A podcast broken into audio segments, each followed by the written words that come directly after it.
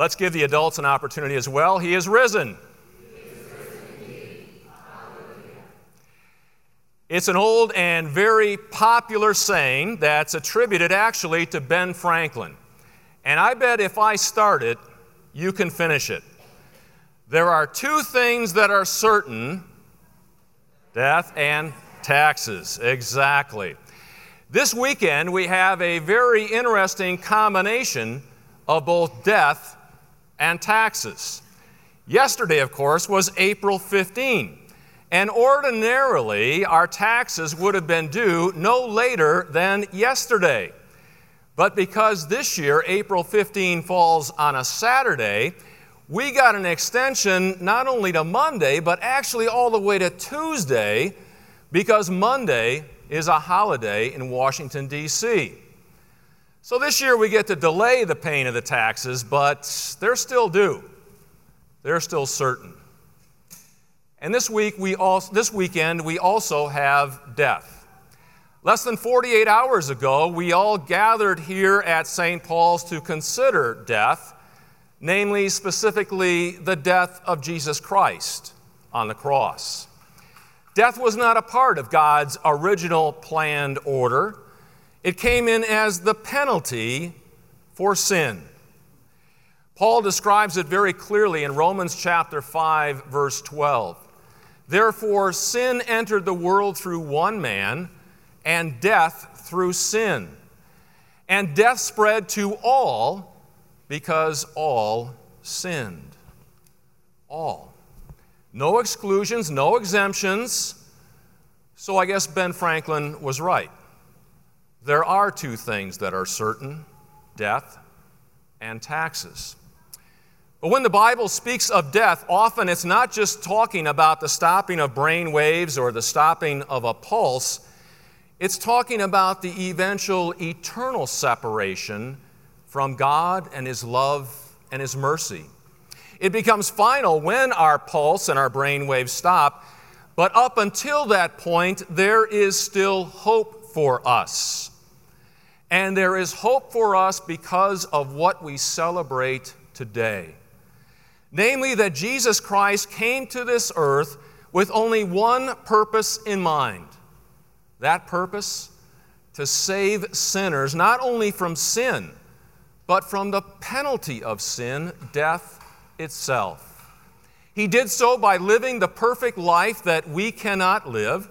He did so then by offering, willingly offering that life as payment for sin on the cross he did that by rising again from the dead, which we celebrate today.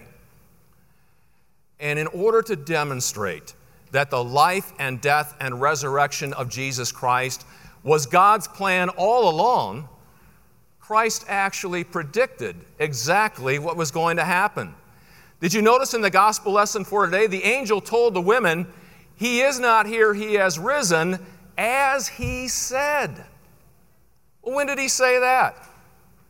Several times he told his disciples words to the effect The Son of Man must go up to Jerusalem and be handed over to the chief priests, the scribes, and the elders, and be killed, and on the third day rise again. Exactly what happened. Or another time, he's there in the courtyard of the temple, and he says, Destroy this temple, and in three days I will raise it again. And John tells us he's actually talking about the temple of his body. Again, exactly what happened. Or another time he said, As Jonah was in the great fish three days and three nights, so the Son of Man will be in the earth for three days. Exactly what happened. For you see, the life, death, and resurrection of Jesus Christ was God's plan all along just as Jesus said. And specifically, it's the resurrection of Jesus Christ that we celebrate here today that changes everything for Christians. You see, a resurrected Jesus Christ means that the Father has accepted Christ's payment as payment in full for all of our sins. There's nothing more to be done, not by Him, not by us, not by anyone. And if He has taken care of our sin for us, then He's also taken care of the penalty for sin for us, namely death. His victory over sin and death is our victory over sin and death. And that's why the resurrection of Jesus Christ is such a big deal for us as Christians. That's why we love to read all of the post resurrection appearances that Christ made. There's the one in our text for today when he appears to the women as they're rushing back to the disciples to tell them all that they have seen. There's the appearance to Mary Magdalene outside the tomb as well, the appearance to Peter, the appearance to the two men on the road to Emmaus on Easter afternoon, the appearance to the disciples on Easter evening, minus Thomas, as they're gathered behind closed doors and locked doors for fear of the Jews. There's the appearance a week later on the following Sunday night to the disciples with Thomas there. There's the appearance as the disciples are fishing along the Sea of Galilee. And there's the appearance, as Paul writes in 1 Corinthians 15, to more than 500 people at one time. In many different places, many different times, and in many different circumstances, Christ appeared alive those 40 days between Easter and Ascension. But you know, in spite of all of those events, all of those recordings of appearances in the scriptures, there are still some people who doubt and some people who, frankly, just flat out disbelieve that Christ rose from the dead. They believe that the accounts in the Bible are not real, not true, that they're false, they're fake, they're made up. Well, let's leave the Bible aside for a moment and just consider two things. First of all, where's the body? The first century Jews, especially the Pharisees, the Sadducees, the chief priests, the scribes, and the elders, would have wanted to do anything they possibly could to squelch any talk about a risen Christ. And that tomb wasn't hidden, it was near Jerusalem, it was known, it wasn't excluded, they, it was open and accessible to the public. All they would have had to have done is produced a dead body of Christ, which they would have wanted to do. And any talk of a resurrected Christ would have been silenced.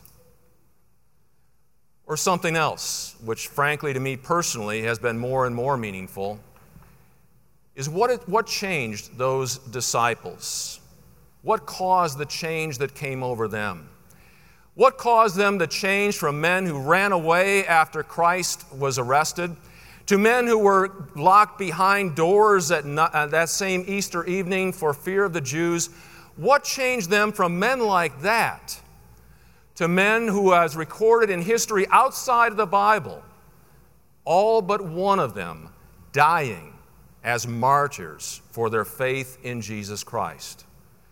Would all of those men wanted to die for something that they knew was a hoax? Something they really knew didn't take place? I don't think so. They changed into men who were willing to die rather than deny their faith in Jesus Christ. What can explain that? other than appearance after appearance after appearance of the risen, living Christ and the power of the Holy Spirit. You know, here at St. Paul's over the past few weeks, we've been reminded, unfortunately, of how certain death is. Several of our long standing stalwart members have been taken from us by death. And it's especially at times like these that we need to remember, both individually and as a congregation, that a risen Christ means that death no longer is the end. A risen Christ means that death no longer has the last say. And a risen Christ means that our friends and our loved ones will rise again, just as we will. You know, the Hall of Fame former broadcaster for the St. Louis Cardinals, Jack Buck, used to have a very unique way of ending all of his radio broadcast games. The last words you would hear from Jack Buck broadcasting a Cardinals game would be, So long for just a while. Well, that's the way we can think of the death of our friends and our loved ones. So long for just a while.